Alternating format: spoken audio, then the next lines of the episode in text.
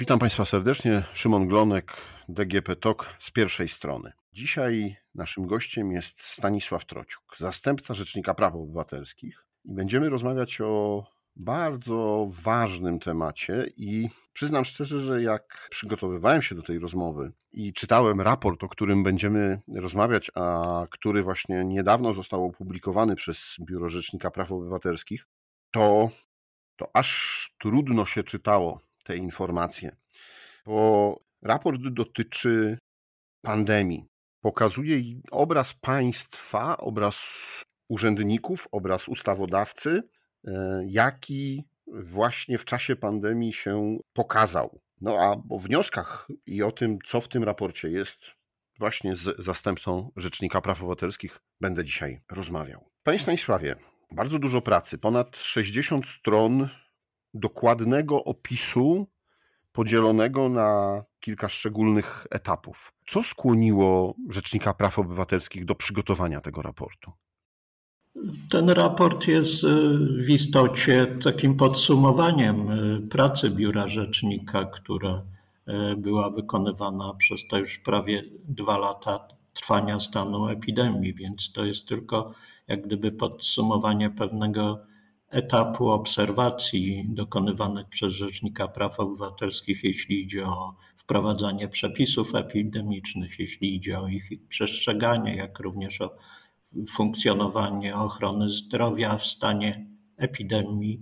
Także to jest podsumowanie w zasadzie naszej pracy z ostatnich dwóch lat.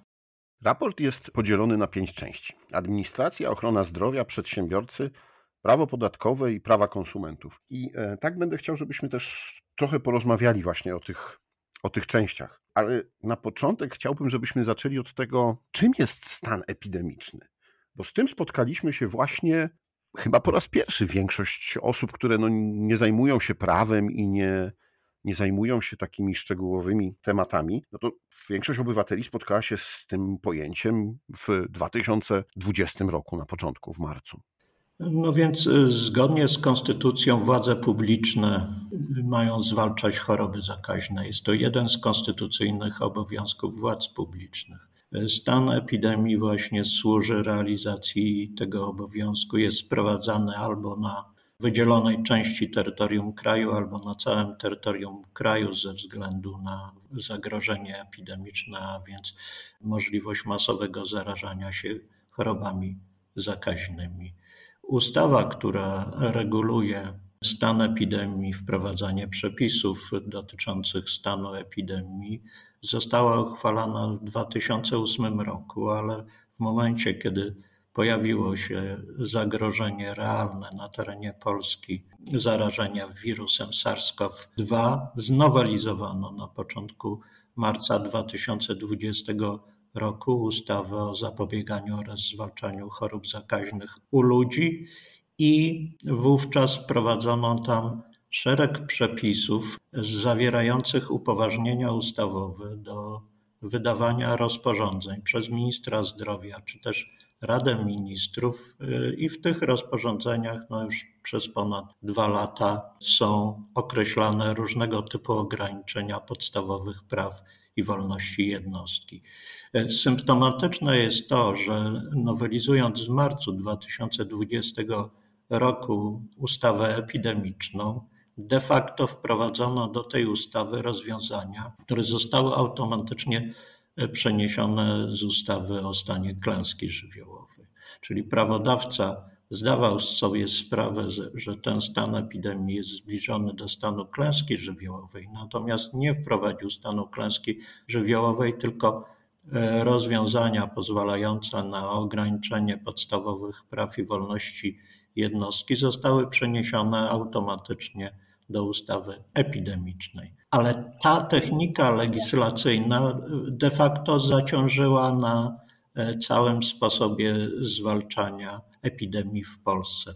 Dlatego, że o ile można ją stosować po wprowadzeniu stanu nadzwyczajnego, jakim jest stan klęski żywiołowej, i na to pozwala konstytucja, to poza stanami nadzwyczajnymi nie można na podstawie rozporządzeń ograniczać podstawowych wolności i praw jednostki. Zastosowanie tej techniki legislacyjnej przełożyło się z punktu prawa na te wszystkie wady legislacyjne, z którymi następnie mieliśmy do czynienia przez dwa lata i z którymi de facto mamy do czynienia w dalszym ciągu, dlatego że te wady nie zostały w ciągu tych dwóch lat usunięte. Mogę oczywiście bliżej powiedzieć o tych wadach, jeśli słuchacze mhm. będą no, tym zainteresowani. Za, za chwilę myślę, że przejdziemy do tego, ale od tego zaczyna się raport, że mamy de facto stan nadzwyczajny, który trwa cały czas, nie jest zakończony, a który nie jest w żaden sposób wpisany w konstytucję.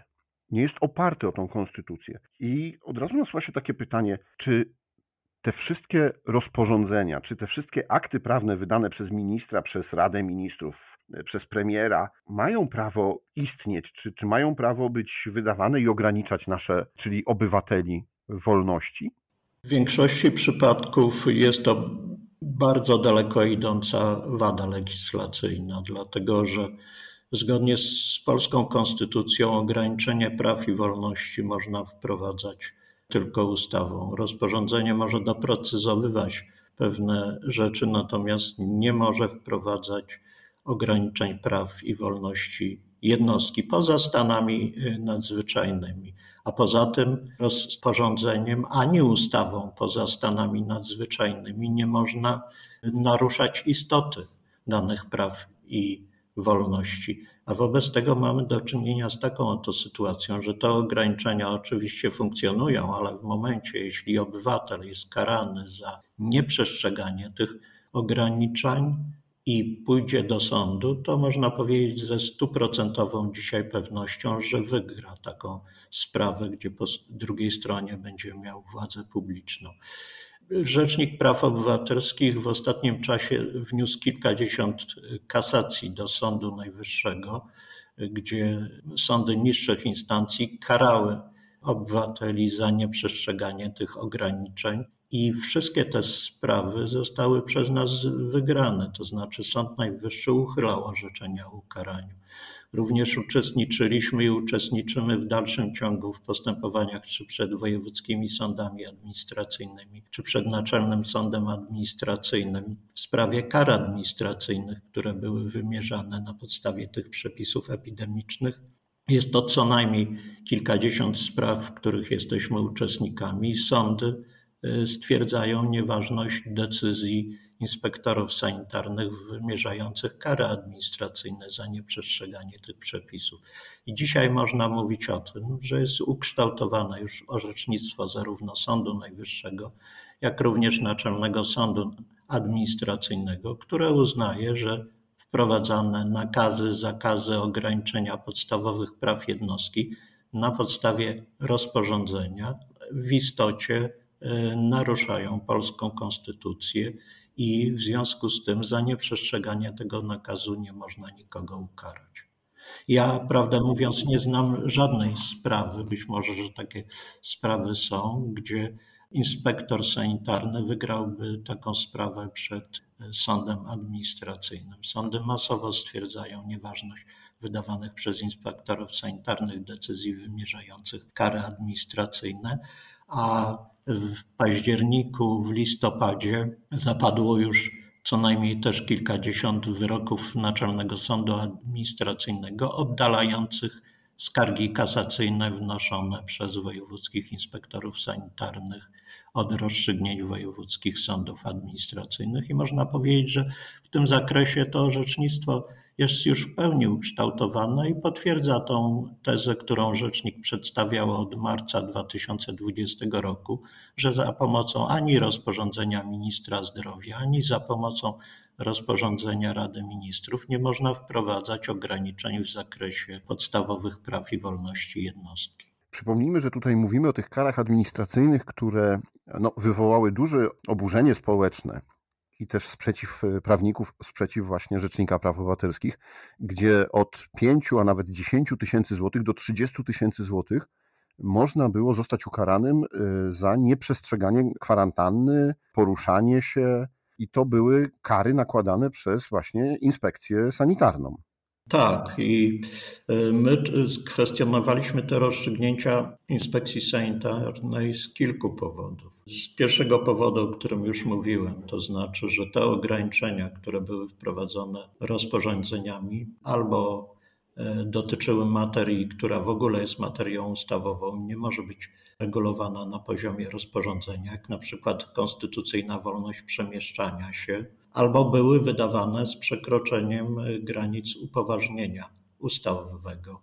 Ale też kwestionowaliśmy bardzo często rozstrzygnięcia inspekcji sanitarnej nie tylko ze względu na jakość prawa, ale również ze względu na to, w jaki sposób inspekcja sanitarna prowadziła w tych sprawach postępowania, a raczej, że w ogóle go nie prowadziła, dlatego że taką dość utartą praktyką było to, że policja sporządzała notatki ze zdarzenia, przekazywała je do inspekcji sanitarnej, inspekcja wydawała decyzję i doręczała ją osobie, której była wymierzana kara administracyjna, czyli de facto ta osoba w ogóle nie brała udziału w postępowaniu prowadzonym przez inspektora sanitarnego, bo tego postępowania nie było.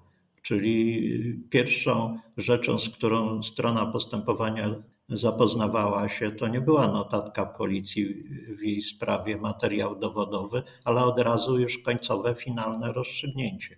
Więc tutaj też stawialiśmy zarzuty natury procesowej, że strona była pozbawiona możliwości uczestniczenia w postępowaniu administracyjnym i odniesienia się do materiału dowodowego, który został zgromadzony w jej sprawie. I sądy z obu tych powodów albo uchylały, albo stwierdzały nieważność decyzji administracyjnych wydawanych przez inspekcję sanitarną. Pan tutaj powiedział w wypowiedzi o kwarantannie.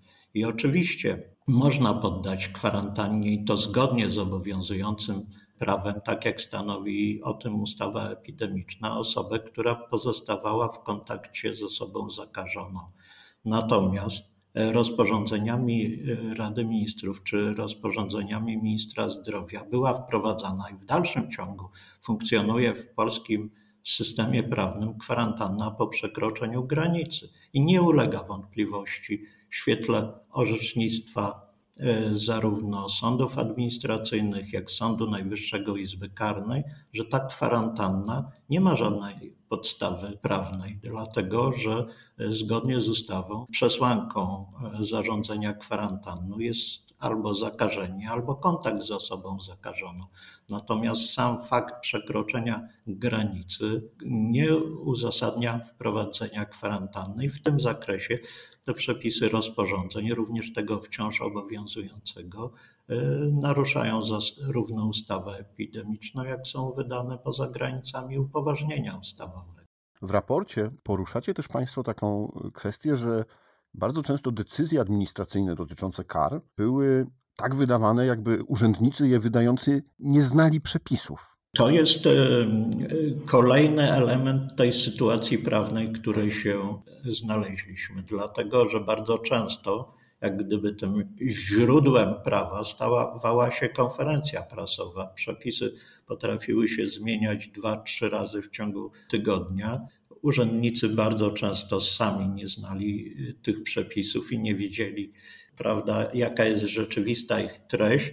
Często czerpali informacje właśnie z konferencji prasowej, a nie z Dziennika Ustaw. Tymczasem no to, co obowiązuje, to jest publikacja w Dzienniku Ustaw, a nie nawet najbardziej autorytatywne stwierdzenie ministra. I rzeczywiście panował i w dalszym ciągu, w moim przekonaniu, panuje swoisty chaos prawny, polegający na tym, że jeśli zmienia się stan prawny z dnia na dzień, no to nie tylko urzędnicy, którzy mają wydawać rozstrzygnięcia administracyjne, ale również te podmioty, które mają podporządkować się obowiązującemu prawu, tak naprawdę nie wiedzą, co w danym dniu obowiązuje. Teraz trochę rzadziej te przepisy są zmieniane, ale w dalszym ciągu bywa tak, że dzień przed wejściem nowelizacji rozporządzenia ukazuje się to rozporządzenie w Dzienniku Ustaw i wówczas podmioty gospodarcze na przykład dowiadują się, że mają ograniczyć albo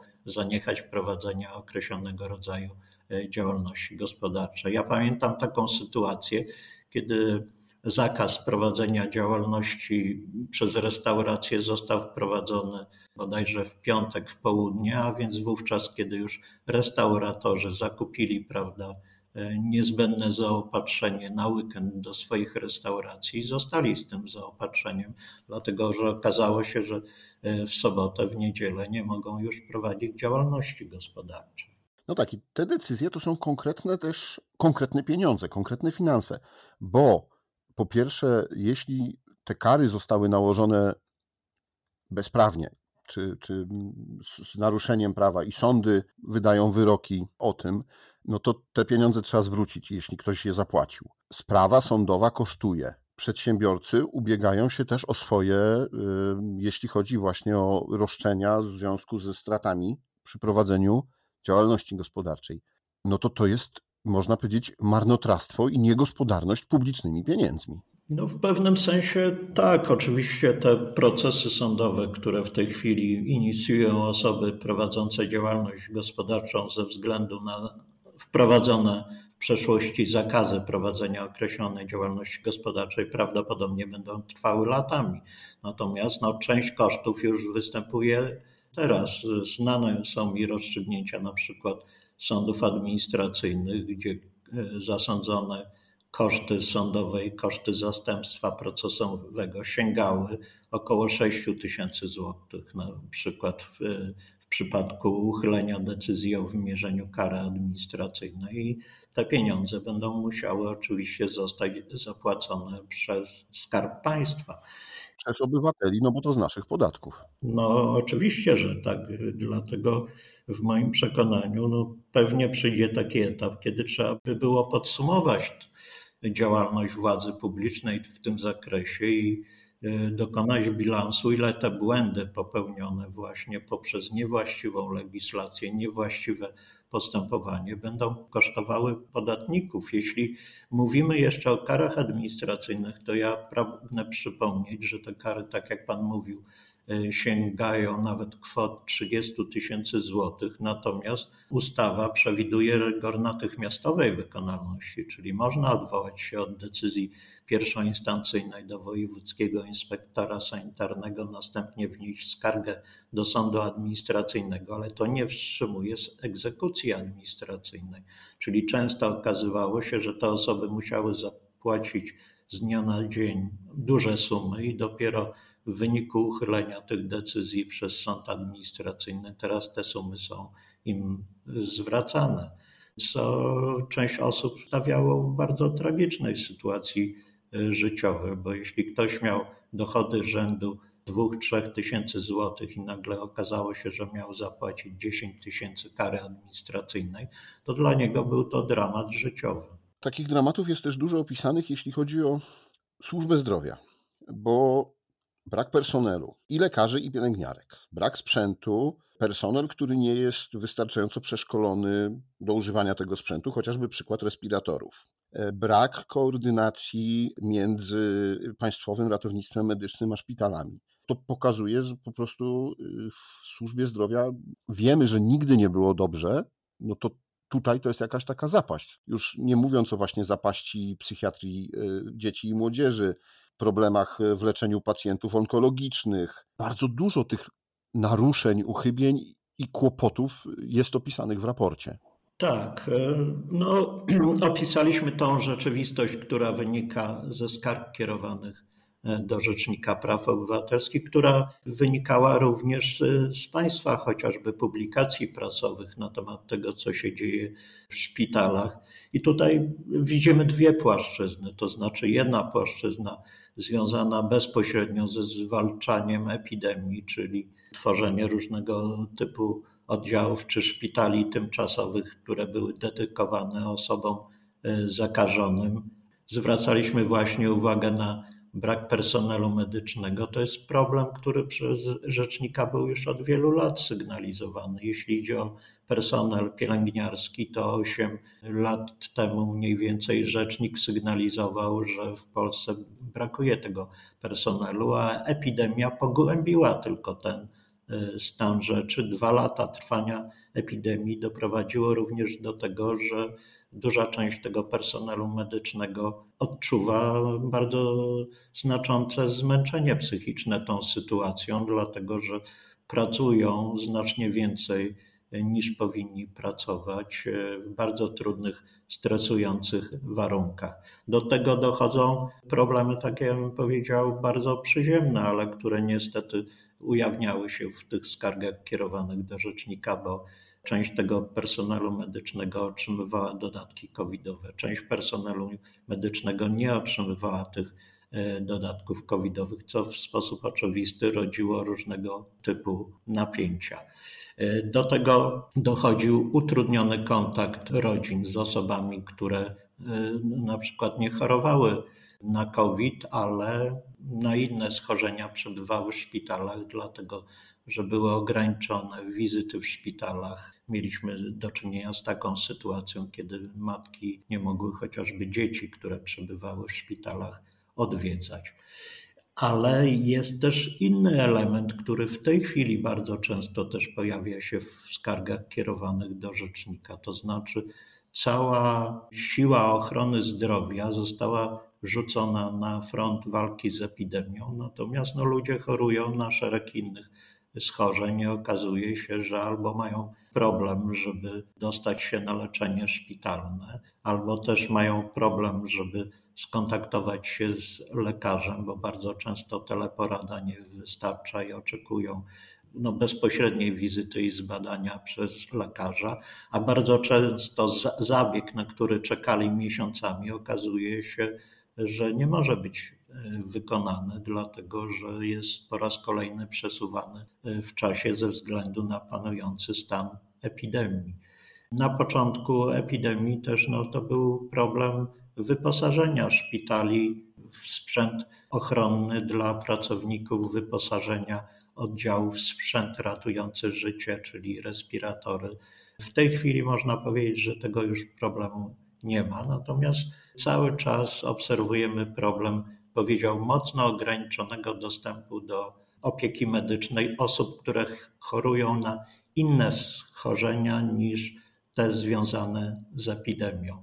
Dlatego, że z tym był już problem przed epidemią, a w tej chwili ten problem w sposób radykalny się pogłębił. Jest jeszcze jedna sprawa, na którą kilka razy zwróciłem uwagę w internecie, przeglądając różne doniesienia w czasie pandemii i o której też jest w raporcie. Brak możliwości pożegnania się z osobami chorymi terminalnie. Czyli po prostu rodzina nie mogła wejść, pożegnać się z pacjentem, który umierał w szpitalu. Czy to jest tak, że przez to, że wadliwie zostały te przepisy wprowadzone, to teraz rodziny mogą domagać się jakichś odszkodowań, mogą się domagać jakiegoś zadośćuczynienia od państwa? Znaczy, można oczywiście rozważać to w sferze, trudno mi jest przesądzić, bo nie znam oczywiście takich procesów sądowych, nie wiem czy się toczą, ale można z pewnością tutaj rozważać roszczenie o ochronę dóbr osobistych, dlatego że to dotyczy sfery przeżyć psychicznych człowieka i wydaje się, że w tym zakresie, na ile prawda, sądy byłyby chętne uwzględniać tego typu powództwa, ale wydaje się, że byłyby podstawy do formułowania takiego powództwa ochrony dóbr osobistych w związku z tym, że rodzina najbliższa nie mogła prawda, pożegnać się z osobą, no, która według wszelkich prawda, informacji, które uzyskiwała, to były jej ostatnie godziny życia. W raporcie jest opisany temat szczepień. I tutaj też państwo zwracacie uwagę, że akt prawny regulujący kolejność dostępu do szczepień no jest bezprawny, bo, bo nie można, skoro szczepienia nie są obowiązkowe, nie zostały wpisane na taką listę szczepień obowiązkowych, no to nie można powiedzieć, że ta grupa ma się szczepić pierwsza, ta ma się szczepić w następnej kolejności. Tak, no my to rozważaliśmy i w związku ze skargami, i w związku była taka głośna sprawa Warszawskiego Uniwersytetu Medycznego, gdzie prawda, no powiedzmy osoby dość znane i, i powszechnie zaszczepiły się poza kolejnością i szpitalowi została wymierzona kara za to. Natomiast problem polega na tym, że w rozporządzeniu określono właśnie kolejność tych szczepień, natomiast upoważnienie ustawowe nie zawierało umocowania do tego, żeby tą materię regulować w rozporządzeniu. To jest kolejna kwestia, która została w sposób niewłaściwy uregulowana, bo oczywiście można by było sobie wyobrazić wprowadzenie kolejności szczepień, no ale trzeba było stworzyć właściwą podstawę prawną w ustawie i następnie na podstawie rozporządzenia można by było regulować tą materię. Tego w owym czasie nie było. W tej chwili są, ponieważ znowu dyskutujemy o tych szczepieniach, są przepisy, które no pozwalają uznać dane szczepienie za szczepienie obowiązkowe, więc jest podstawa w ustawie epidemicznej, żeby nawet dla określonych grup zawodowych prowadzić takie szczepienie jako szczepienie obowiązkowe, no ale tutaj decyzja należy oczywiście do prawodawcy, czy uzna dane szczepienie za szczepienie obowiązkowe. Tutaj to już jest tylko kwestia decyzji politycznej, tak? Bo, bo prawnie możliwość taka... Tak, tak, ona istnieje, istniała, więc można to określić w rozporządzeniu. No zresztą mamy dzisiaj w Polsce i od wielu lat szczepienia obowiązkowe. W rozporządzeniach jest określany limit wieku, prawda, do którego trzeba poddać się tym szczepieniom i tak dalej. Wystarczy poszerzyć tą listę o szczepienia na przykład przeciwko koronawirusowi i określić, jaka grupa zawodowa powinna się poddać temu szczepieniu. Więc z punktu widzenia nawet obecnie obowiązującego prawa jest to możliwe do przeprowadzenia. O przedsiębiorcach już troszkę rozmawialiśmy, ale w raporcie jest opisany też sposób, w jaki przedsiębiorcy byli kontrolowani, czy podlegają, czy stosują się do tych ograniczeń, które były wprowadzane. No i właśnie, z jednej strony ograniczenia budzą duże wątpliwości prawne, z drugiej strony sam przebieg kontroli, no nawet można powiedzieć, że nie budzi wątpliwości prawnych, tylko po prostu jest wadliwa prawnie. No bo jeśli przychodzi ktoś, kto kontroluje i mówi, że kontroluje sprawy związane z przechowywaniem żywności czy z jakimiś innymi tematami, a w wyniku kontroli przedsiębiorca jest karany nieprzestrzeganiem ograniczeń, no to to jest, można powiedzieć, kolejny raz bezprawne. No niestety mieliśmy do czynienia z takimi przypadkami, one były nam sygnalizowane w skierowanych do nas skargach, czyli początkowo przedmiotem kontroli miało być zupełnie co innego, a następnie kontrolowany podmiot otrzymywał decyzję albo nakazującą zaprzestanie prowadzenia działalności, albo też nakazującą zapłacenie wysokiej kary pieniężnej za nieprzestrzeganie zakazu prowadzenia określonej działalności. No, my uważamy, że zasada lojalności państwa wobec obywatela na nakazywałaby, żeby tutaj z otwartą przyłbicą władza występowała wobec obywatela, to znaczy przychodziła na kontrolę, gdzie od początku wiadomo, co jest przedmiotem tej kontroli, jakie są zastrzeżenia do prowadzenia działalności gospodarczej, a nie, że po przeprowadzeniu kontroli podmiot kontrolowany dostaje decyzję, która dotyczy zupełnie czego innego niż było to przedmiotem przeprowadzanej kontroli. Czytając ten raport, nasunęło mi się takie wrażenie, że państwo przerzuca na przedsiębiorców część odpowiedzialności za przestrzeganie przez obywateli, przez konsumentów właśnie tych ograniczeń. No bo przedsiębiorcy mają egzekwować noszenie maseczek, przedsiębiorcy mają mieli egzekwować dezynfekcję rąk. Teraz mówi się o sprawdzaniu tego, czy klient jest, nie wiem, zaszczepiony na przykład. Na jakiej podstawie, jakie uprawnienia mają do tego przedsiębiorcy? Znaczy, no, dzisiaj rzeczywiście główny problem dotyczy tego, że w rozporządzeniach kolejnych dotyczących tych ograniczeń związanych ze stanem epidemii wprowadza się na przykład ograniczenia dotyczące liczby osób niezaszczepionych, które mogą przebywać w danym lokalu, w danym miejscu. Natomiast nie daje się podmiotowi, który prowadzi taką działalność, żadnych prawnych narzędzi, które umożliwiłyby, prawda, sprawdzanie, czy osoba, która wchodzi do restauracji, jest osobą zaszczepioną, czy też nie. Pragnę przypomnieć, że dane o stanie zdrowia są uznawane za dane osobowe o charakterze wrażliwym, a więc musi być wyraźny przepis prawa, który będzie pozwalał na przetwarzanie przez dany podmiot tych danych wrażliwych. Dopóty, dopóki nie ma takiego wyraźnego przepisu prawa, no to podmiot w zasadzie nie może się wywiązać z nałożonych na niego obowiązków, czyli sprawdzić, czy rzeczywiście osoby, które są zaszczepione, wchodzą do jego lokalu. To samo dotyczy zakładów pracy, dlatego że zgodnie z przepisami kodeksu pracy pracodawca ma zapewnić bezpieczne i higieniczne warunki pracy, a więc no, między innymi z punktu widzenia stanu epidemii powinien zapewnić, żeby w zakładzie pracy nie szerzyła się, nie roznosiła się pomiędzy pracownikami epidemia. Natomiast pracodawcy do tej pory nie zostali wyposażeni w żadne narzędzie prawne pozwalające im sprawdzić na przykład, czy pracownicy zostali zaszczepieni. To tworzy też olbrzymie ryzyko dla prowadzonej działalności gospodarczej, bo o ile w biurze można pracowników odseparować i oni będą siedzieć w oddzielnych pokojach, to na przykład na hali fabrycznej oni pracują obok siebie i jeśli jeden pracownik jest zarażony, to być może trzeba wyłączyć, prawda, całą linię produkcyjną, czyli przedsiębiorstwa będzie ponosił straty w związku z tym, że nie dano mu adekwatnego do ciążących na nim obowiązków narzędzia, które by umożliwiło sprawdzenie, prawda, czy pracownicy nie są chorzy w miejscu pracy i nie są chorzy na chorobę zakaźną.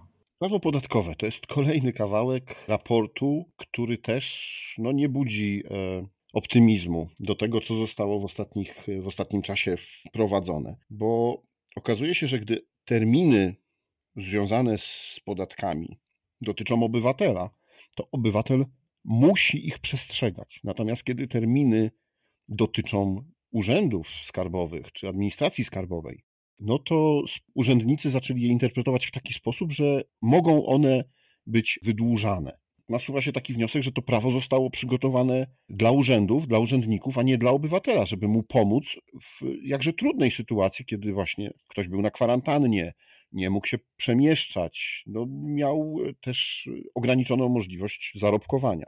Tak, ja, ja myślę, że to jest akurat bardzo ciekawa część tej publikacji raportu, bo ona właśnie pokazuje podejście władzy do obywatela, to znaczy władza wymaga od obywatela, natomiast nie wymaga niczego od siebie i w momencie, kiedy przepisy są korzystne z punktu widzenia władzy, to są interpretowane na korzyść władzy, natomiast jeśli przepisy miałyby być korzystne dla obywatela, to one są przez organy władzy publicznej interpretowane no, w kierunku, który jest nieprzychylny dla obywatela.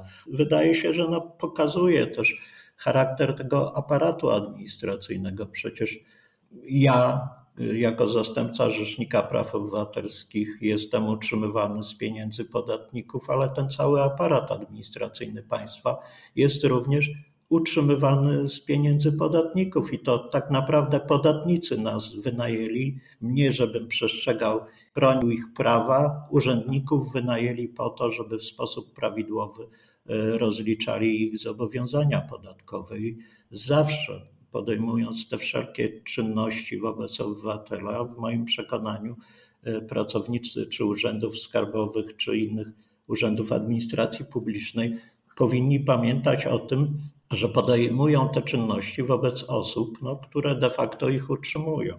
Tutaj bardzo też uderzające jest to, że na przykład został wydłużony czas na indywidualną interpretację podatkową. No i przedsiębiorca, który prowadzi biznes, nagle zwracając się do urzędu skarbowego, albo musi zawiesić na trzy miesiące, albo i dłużej, albo prowadzi z ryzykiem takim, że zostanie ta interpretacja niekorzystna dla niego wydana. No i wtedy co? No grozi albo wysokie kary, albo bankructwo. Co w takich sytuacjach mogą robić przedsiębiorcy? Znaczy zaskarżać te decyzje, odwoływać się, gdzie szukać pomocy?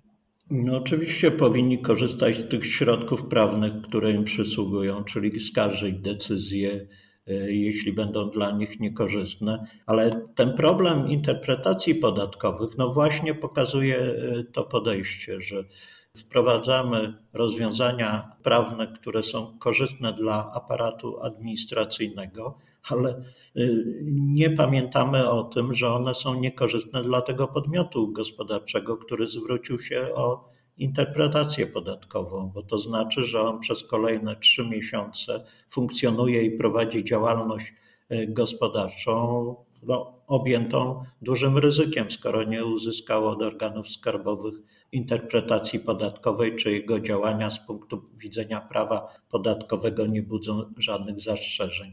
Ale to jest szerszy problem, który się też pojawiał wcześniej, czyli przez prowadzeniem stanu epidemii. To jest problem na przykład relacji pomiędzy prowadzeniem postępowania podatkowego a prowadzeniem postępowania karnoskarbowego, dlatego że taką dość często stosowaną przez organy skarbowe praktyką było to, kiedy się okazywało, że jest groźba przedawnienia zobowiązania podatkowego, czyli ktoś nie zapłaci podatku Skarbowi Państwa, to przed upływem terminu przedawnienia miesiąc albo dwa tygodnie wszczynano postępowanie karne skarbowe i to zawieszało bieg terminu przedawnienia.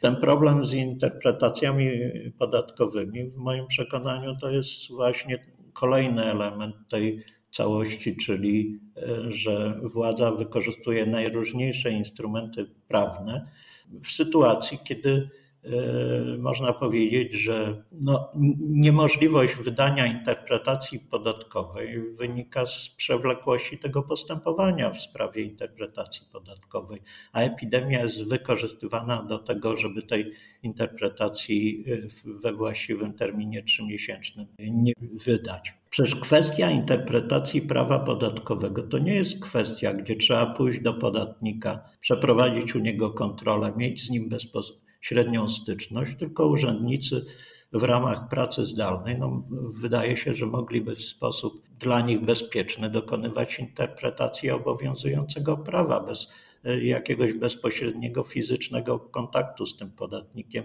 na rzecz którego ta interpretacja podatkowa jest wydawana. I de facto wydłużenie tych terminów świadczy tylko o tym, że władza administracyjna w ogóle nie była przygotowana na stan epidemii. Ostatni element raportu to są prawa konsumentów. No i tutaj jest taki, można powiedzieć, kontrowersyjny zapis, przynajmniej z mojego punktu widzenia, to przyznaję, że nie można nikogo, nie można nie dyskryminować nikogo z powodu tego, że się nie zaszczepił. No de facto przyznaję rację, że jeśli obowiązkowe szczepienie nie jest, a to jest decyzja polityczna, jak już rozmawialiśmy, no to nie można segregować ludzi na zaszczepionych, niezaszczepionych, bo wobec prawa wszyscy jesteśmy równi. Jeśli ta decyzja, czy chce się zaszczepić, czy nie, pozostaje, państwo pozostawiają mi. Ale z drugiej strony, no właśnie, przedsiębiorcy, organizatorzy koncertów mają sprawdzać. Tak, tak. Znaczy to na pewno jest problem kontrowersyjny. Ja bym go podzielił na dwie części, to znaczy obecnie obowiązujący stan prawny, który de facto nie daje podstawy prawnej, prawda, do takiej segregacji, ale jednocześnie my rozumiemy no, intencje tych podmiotów, które chcą zapewnić bezpieczeństwo innym osobom korzystającym z usług publicznych, nie wiem, rektorzy szkół wyższych, którzy chcieliby, żeby studenci, którzy uczestniczą w zajęciach, byli bezpieczni pod względem epidemicznym. Dlatego obecnie bardziej koncentrujemy się na działaniach o charakterze generalnym, czyli wskazywaniu ministrowi zdrowia na potrzebę wprowadzenia właściwych instrumentów prawnych pozwalających właśnie uniknąć tych aktów dyskryminacji w dostępie do jakichś towarów i usług, bo wówczas ta kontrola, czy ktoś jest zaszczepiony, czy nie, będzie oparta na obowiązującym prawie. No dzisiaj ona niestety najczęściej nie jest oparta na obowiązującym prawie. Jest taki przepis w ustawie, która reguluje kwestie epidemiczne. On dzisiaj pozwala na przykład na odmowę sprzedaży towaru czy wykonania usługi w stosunku do osoby, która nie nosi maseczki, prawda? Więc tutaj wprowadzono podstawę prawną, ale w przypadku szczepień takich podstaw prawnych, formalno-prawnych nie ma. Ale tak jak mówię, dzisiaj my bardziej się koncentrujemy na działaniach generalnych, czyli na wskazaniu, że na tych podmiotach przecież spoczywają określone obowiązki prawne. Na przykład organizator imprezy masowej typu mecz piłki nożnej czy jakiekolwiek widowisko sportowe, on ma zapewnić również bezpieczne warunki sanitarne w trakcie tej imprezy. Jak on może zapewnić bezpieczne warunki sanitarne, jeśli nie ma podstawy prawnej do sprawdzenia paszportu covidowego? Wówczas oczywiście on tego obowiązku nałożonego na niego przez ustawodawcę nie jest w stanie wykonać. Co do maseczek też jest pytanie i kontrowersja, no bo według prawa nie wszyscy muszą, są osoby zwolnione z noszenia maseczek. To jest, widzi pan, to ten element takich drobiazgów, które wskazują na wadliwą legislację, bo to rozwiązanie jest rozsądne, no tylko że pojawia się następny problem, to znaczy w jaki sposób osoba, która ze względów zdrowotnych nie może nosić maseczki, ma się teraz wylegitymować, prawda, wobec właściciela jakiegoś obiektu, do którego chce wejść, zrobić na przykład zakupy, że ona nie ma obowiązku noszenia maseczki. Tego już prawodawca niestety nie rozstrzygnął i to powoduje konflikty pomiędzy ekspedientem w sklepie a taką osobą, która ze względów medycznych nie nosi maseczki, ale nie ma podstawy prawnej teraz do tego, żeby ją sprawdzić, prawda, i na przykład zapytać o zaświadczenie zdrowotne, które pozwala na nienoszenie maseczki, no bo to znowu, to są dane osobowe o charakterze wrażliwym. To już musi wprost wynikać z przepisu ustawowego, albo ustawa musi zawierać upoważnienie do uregulowania tej materii, więc tutaj jak gdyby wracamy do początku naszej rozmowy. Pierwszym podstawowym problemem, oczywiście oprócz faktycznego występowania stanu epidemii, to jest wadliwa, ja bym nawet powiedział fatalna legislacja, która powoduje, że praktycznie jakiegokolwiek byśmy problemu nie dotknęli, to są kontrowersje, okazuje się, że jest to uregulowane w sposób niekompletny, niewłaściwy, niezgodnie często ze standardami konstytucyjnymi. To skoro wróciliśmy do początku, to ja też powiem, że tak jak pan powiedział, raport jest efektem, wynikiem prawie dwuletnich prac Biura Rzecznika Praw Obywatelskich, wielu pism, interpelacji, zapytań.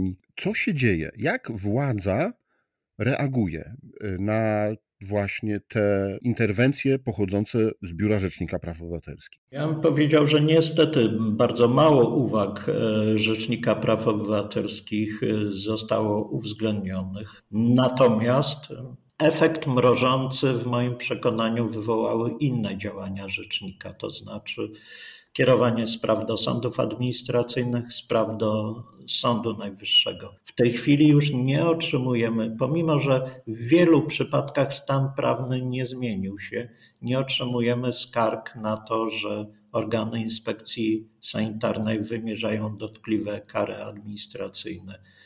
Myślę, że to rzecznik, skoro wystąpienia rzecznika do ministra zdrowia, do premiera nie przekonały tych organów, to jednak orzecznictwo sądowe zainicjowane przez Rzecznika Praw Obywatelskich no je, w sposób mrożący wpłynęło na te organy i w tej chwili raczej bardzo wstrzemięźliwie korzystają z podstawy prawnej do karania, wiedząc, że ta podstawa prawna jest podstawą de facto niewłaściwą i w razie wniesienia skargi do sądu decyzja organu inspekcji sanitarnej zostanie uchylona. Więc jeśli miałbym powiedzieć, to ująłbym to w ten sposób, że jeśli idzie o tą sferę działań perswazyjnych rzecznika, czyli zwracanie uwagi, kierowanie wystąpień, często było to działania mało efektywne, aczkolwiek w przypadku podmiotów prowadzących działalność gospodarczą, tych tarcz dla przedsiębiorców, muszę powiedzieć, że szereg uwag rzecznika wskazujących na to, że te tarcze były niekompletne, dziurawe, nie obejmowały wielu podmiotów, które powinny zostać objęte również pomocą ze środków publicznych, te uwagi zostały uwzględnione. Natomiast w sferze tego prawa represyjnego władza cały czas, prawda, utrzymuje te przepisy pomimo prawie już dwuletniej krytyki Rzecznika Praw Obywatelskich, z tym, że trzeba powiedzieć, że w tej chwili raczej ich nie stosuje, więc to jest jakaś taka, prawda, broń, która w tej chwili jest raczej bronią martwą, bo bardzo rzadko już obecnie otrzymujemy skargi na to, że komuś wymierzono grzywnę za nieprzestrzeganie nakazów albo zakazów, czy też wymierzono karę administracyjną przez organy inspekcji sanitarnej. Więc pewne działania rzecznika przyniosły efekt, pewne no niestety nie spowodowały zmiany obowiązującego stanu prawnego, bo jak pan pojedzie, prawda, za granicę i będzie wracał z kraju, który jest krajem poza Unią Europejską, to w dalszym ciągu zarządzą wobec pana kwarantannę po przekroczeniu granicy, pomimo że w świetle orzecznictwa sądów administracyjnych, Sądu Najwyższego ta kwarantanna nie ma uzasadnienia w obowiązującej ustawie. Proszę Państwa, ja przyznam szczerze, że polecam wszystkim przeczytać ten raport, bo to pokazuje z jednej strony, jak wiele w prawie się zmieniło, jak władza podchodzi do prawa, jak jest brak chyba poszanowania, w, poszanowania prawa, ale też poszanowania tworzenia prawa. A z drugiej strony, no, że nie jesteśmy jako obywatele zostawieni sami sobie, no bo właśnie Biuro Rzecznika Praw Obywatelskich w wielu, wielu wypadkach interweniuje i, i pomaga, za co myślę, że powinna być duża wdzięczność dla całego biura i jego pracowników. Ja serdecznie dziękuję. Naszym gościem dzisiaj, moim rozmówcą był zastępca Rzecznika Praw Obywatelskich, pan Stanisław Trociuk. Dziękuję bardzo. Ja również dziękuję za rozmowę i życzę dużo zdrowia w nowym roku.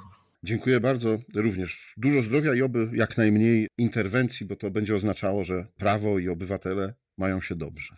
Dziękuję bardzo. Podcast zrealizowała Dorota Żurkowska. Do usłyszenia.